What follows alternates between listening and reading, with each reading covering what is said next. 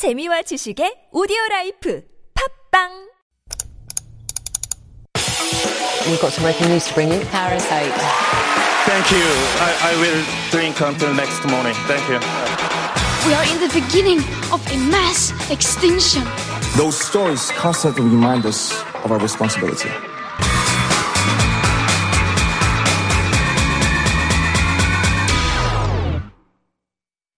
And it's time for All A Buzz, where we take a deep dive into one of the week's hottest issues. And stepping in for David Tizzard once again is Jacko Zvetslout, sole network moderator for Economist Intelligence Corporate Network. That's part of the Economist Group. Good morning, Jacko. Good morning, Sungan. Great to be back here again. Yes. How are you doing with the rain? Filling in for David's bit this week again. The rain... I hope it ends soon, but I'm okay with it. I carry an umbrella when I have to and take a taxi, so it's not too bad. It's not too bad. Good for you. I like the rain as well. But usually better when I am indoors, not so much when I have to be on the roads. Yeah, that's true. And if you are driving, do drive carefully out there, people. Right. Lots of road closure. So once again, check before you go out. Yeah. Today we're talking about an issue that's maybe not so... brand new. I mean, it's been in the news. I've seen it pop up in the news, not only here in Korea, but it seems to be kind of a worldwide trend. Global trend, yeah. That's right. Yeah. I did see it in the news yesterday, I think, yes. So just this week, the Korea Institute for Health and Social Affairs, or Kihasa for short. Not so catchy actually. Kihasa. I like it. You like it? Kihasa, okay. Yeah. It sounds like something from The Lion King, Hukana Matata Kihasa. Yes. So that's a government-run think tank or social research institute. Yes. And they do a survey every couple of years to look at social trends in Korea. How are people living? What are the makeup of households? And so this year they did a survey of 14,500 adults from about 10,000 households. Mm-hmm. The survey was done last year, but the numbers have come out this year. Right. And they found that 29.9%, so just a fraction under 30% of adults, men and women, between the age of 19 and 49, still live with one or both parents. Okay, 30% of adult men and women living with one or both of their parents. Yep.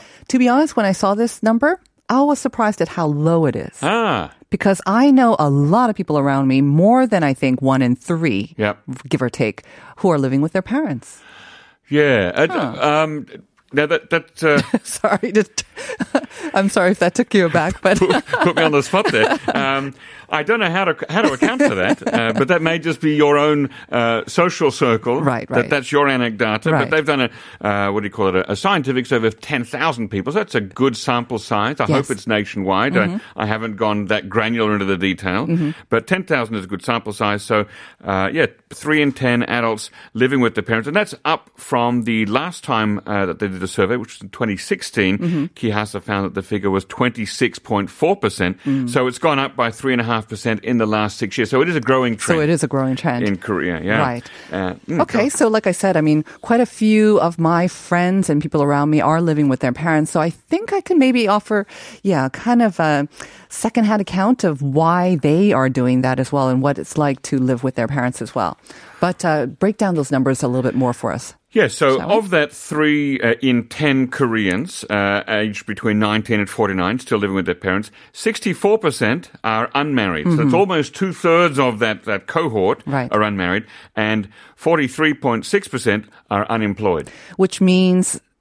we could guess that it could be because of financial reasons. So if you're unmarried and you're unemployed, there's a good chance that you're still living at home with your parents. Exactly. And I think that's why this seems to be kind of a global trend as well. But so, okay, 64% are unmarried and then 43 were unemployed. Right. I get that. Actually, most of my friends who are living with their parents are unmarried, definitely. Not unemployed, but they are definitely not married. And I think for that reason, and especially when most of them are women, they tend to live with their parents too, I think. Yeah, that's right. Now, it was interesting, they found that 3.2% of that group of 30%, They are married and still living with their parents. Mm-hmm. So it's a small cohort that's still living with their parents. What do we do with that gap in between the 64% who are unmarried and the 3.2% who are married? There's about a 25 to 30% there that I don't know how we account for them. Could they be separated, or they don't want to answer? They don't want to answer. But perhaps that's also possible, yes. Right. Or they come and go. And then you've got 23.5% who actually have a job but still live at home. Yeah. Yes. So that shows that not everyone who's working is able to or is willing to, because we don't know why they're living at home. There are many possibilities. We'll come back to that later on. Mm-hmm. There's also a gender divide. Right.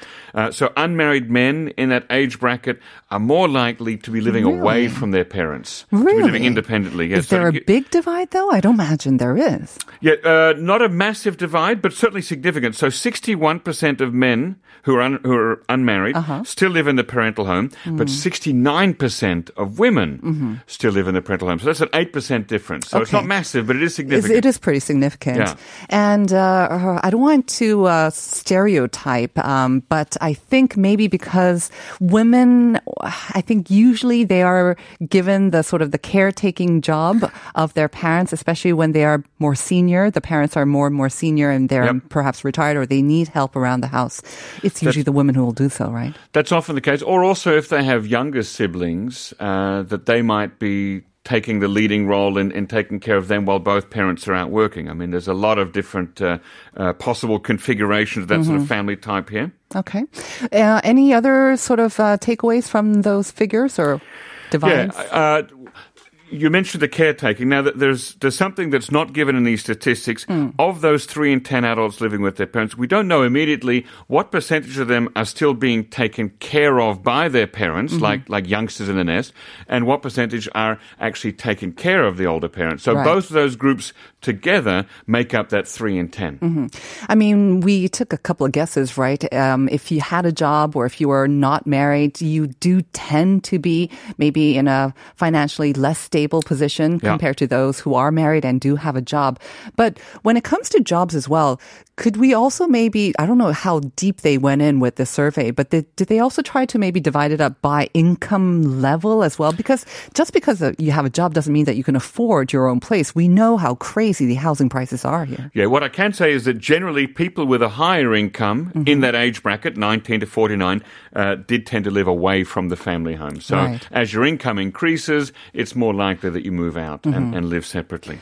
So I think there are practical, realistic reasons as well. And then there are the sort of different perceptions in how people live with their families. I mean, Jennifer was saying, our writer, she was saying that in China, the definition of an adult, and I think this used to apply to Korea, is that you have to be financially independent and blah, blah, blah. But at the same time, you need to be able to provide for your parents, like give them allowance. You have always taken from your parents, but you are kind of considered an adult when you're able to provide allowance or some sort of monetary support for your parents. That's when you're an adult.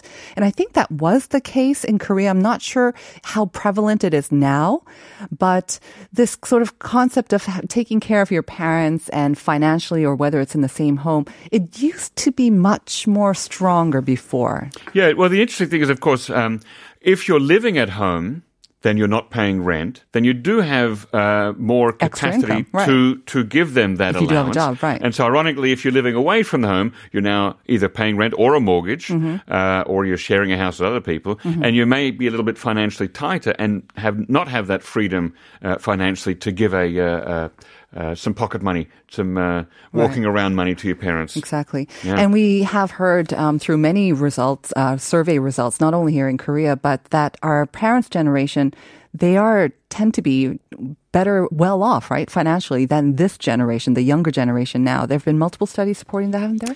I have heard that, this is sort of the first time in Korea's development history where parents no longer expect that their children will live in a better off life than they did. That's actually quite a transformation that's happening. Right. And I have a feeling it does have something to do with the soaring cost of housing. But at the same time, there are the different or the changing sort of social perceptions. Like we said, we thought we had to take care of our parents. Right. Now, sometimes the parents they want to live their independent lives. Yeah. And they say, you know, you should go out on your own.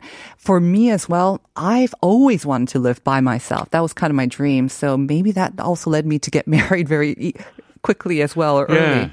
Yeah, look, I think that what we're seeing is that there are a lot more different choices that people make with their lives now. That, you know, 100 years ago, there was much more of an expectation in Korea that this is the path that is laid out for you.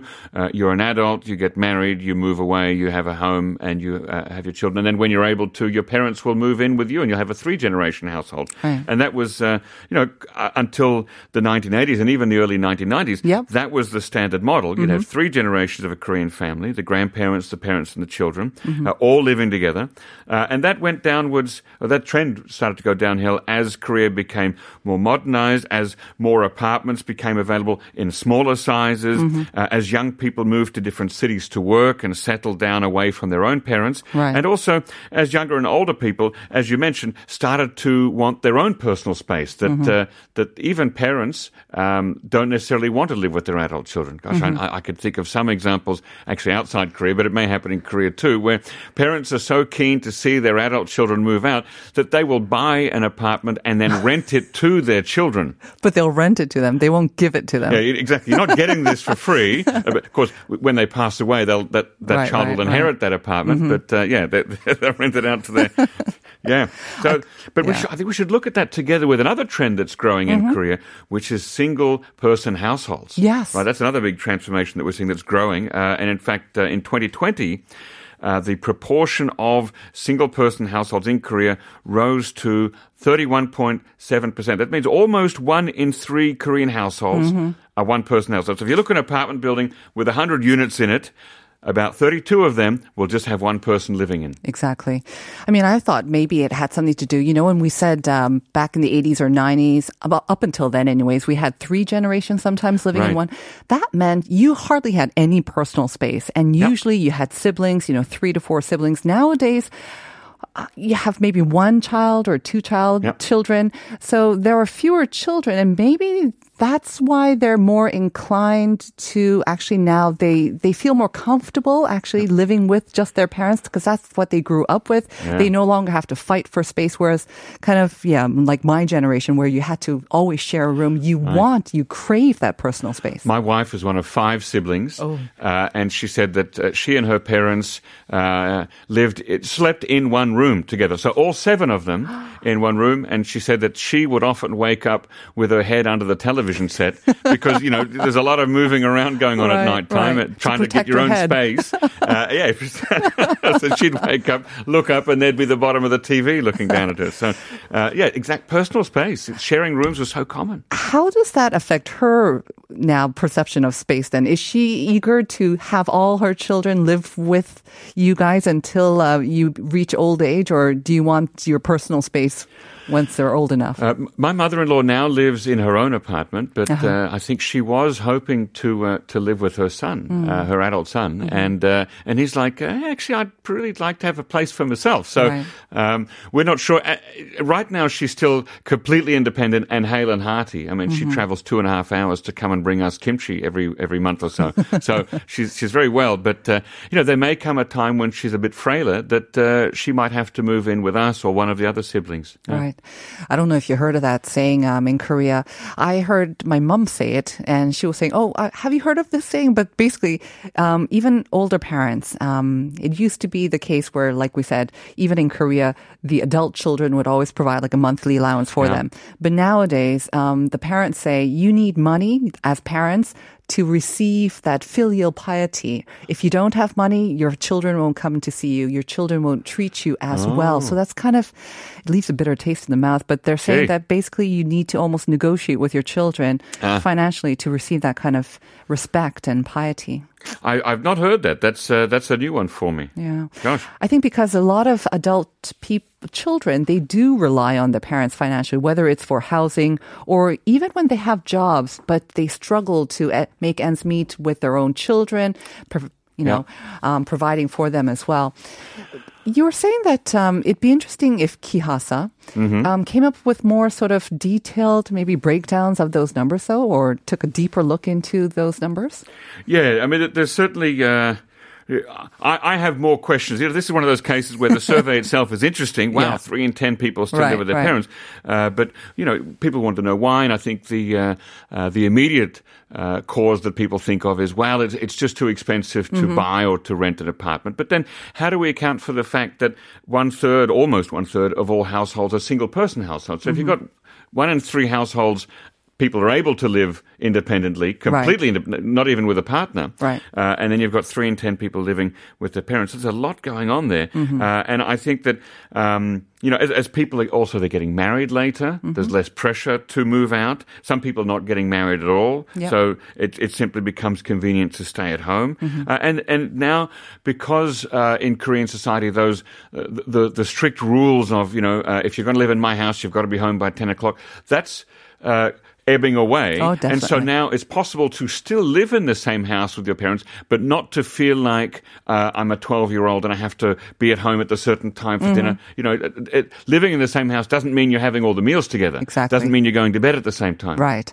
At the same time, I wonder if it also means that the adult children then do pay a certain rent, or at least cover, you know, expenses or for food, or provide some sort of allowance. I would hope that's the case. And they're not just... I don't want to, but, you know, basically just only relying on their parents one way. Yeah, you'd certainly hope so. Yeah. And another area that I think would be interesting to look at the difference is, what about children who have left home and then have come back to it? For whatever reason. Right. Kangaroo tribe. Right. Or those who never left at all. Who've just stayed in the pouch. But like we said before, this does seem to be a worldwide trend. And I've seen various reports from, I think, even the UK and many countries where the cost of living, or for various reasons, or maybe even the pandemic, has kind of spurred this trend as well. Yeah, the BBC did a big story on these boomerang adult kids coming back earlier this year, and it said that, sure, exactly as you said, that with the COVID pandemic, that trend grew. Just in July 2020, apparently 52% of young adults in the United States live with one or both parents. So that was in the middle of the pandemic, about half of young adults. Wow. Now, I don't know, when they say young adults, I don't know where that cutoff is. I think it'll be before 49, which is the group that Kihasa is looking at, I hope. Now, in the United Kingdom, 6 in 10 single 20 to 24-year-olds without children lived at home with their parents in the first year of the pandemic. So that's you know, more than half in both the US and the UK. Right. And that's an increase happening, you know, all around the world. And I think it shows many things. I mean, the cost of living, definitely. And it seems like not just with the pandemic, but with the higher cost of everything now, and inflation going through the roof, it's going to continue for the time being as well. And at the same time, our parents are growing older. They are healthier longer as well. They are more financially wealthy as well. That means, yes, they could be more active, but at the same time, sometimes maybe they want more company, and they do want someone to help with them in the home. They don't want to move to a nursing home or something like that. Right. And they would welcome this decision by kids to maybe move back into the family home. Yeah, it's always a complex and sometimes difficult negotiation between the parents and the child. What do they both want? You know, some parents want their children to stay at home. Some want them to move away. In Europe, take Italy, for example. I remember seeing this even as long as 20 years ago, that Italian men live with their mums a very long time, like right up until they get married. And even when they get married, they still live within a 2-kilometer radius of wherever their mum lives. So that's really super close, right? That's much less than a 2.5-hour subway trip away. I'm not sure how I feel about that. But if you want to marry an Italian man, that might be something you have to consider. That may be something to consider, exactly. Now, in France, they have a name for this phenomenon of going back. They call it tangi. In Germany and in the Netherlands, they call, not a name for the children, but a name for the parental home, Hotel Mama, that it's the place you can always go back to. You know, you get your wash done, you get your clothes cleaned as well. Well, that's kind of a nice way to say it, Hotel Mama, or Hotel Papa. Well, yes, Hotel Parents. Although I remember a lot of parents had say to their children, don't treat this house like a hotel. Don't expect to be able to turn up here and get free room and board all the time. So. It's nicer than saying, I don't know, like a parasite. I think I've seen that. That's a term too. In Japan. Yes, parasite children or parasite bachelors that they come back. And that definitely is a very negative way of looking at it. Right. I guess it reflects the social sort of perception of those kangaroo or boomerangs as well. Right. Well, that was really interesting taking a look at that. And thank you for bringing it to our attention, Jacko. Thanks for having me on the show. Yeah, stay dry in the rain. And we do have more breaking news. Once again, lots and lots of road closures. The monsoon rain front's going to continue the nation with heavy rains forecast to continue to come down in the central region. And like I said before, Seoul Jamsugyo is blocked right now, as are many, many roads. So please take detours and please stay on top of the latest traffic updates. Stay safe out there, everyone. Stay tuned for Uncoded. And Jacko and I are going to say goodbye with Joe Stafford's No Other Love. Bye, everyone. Bye.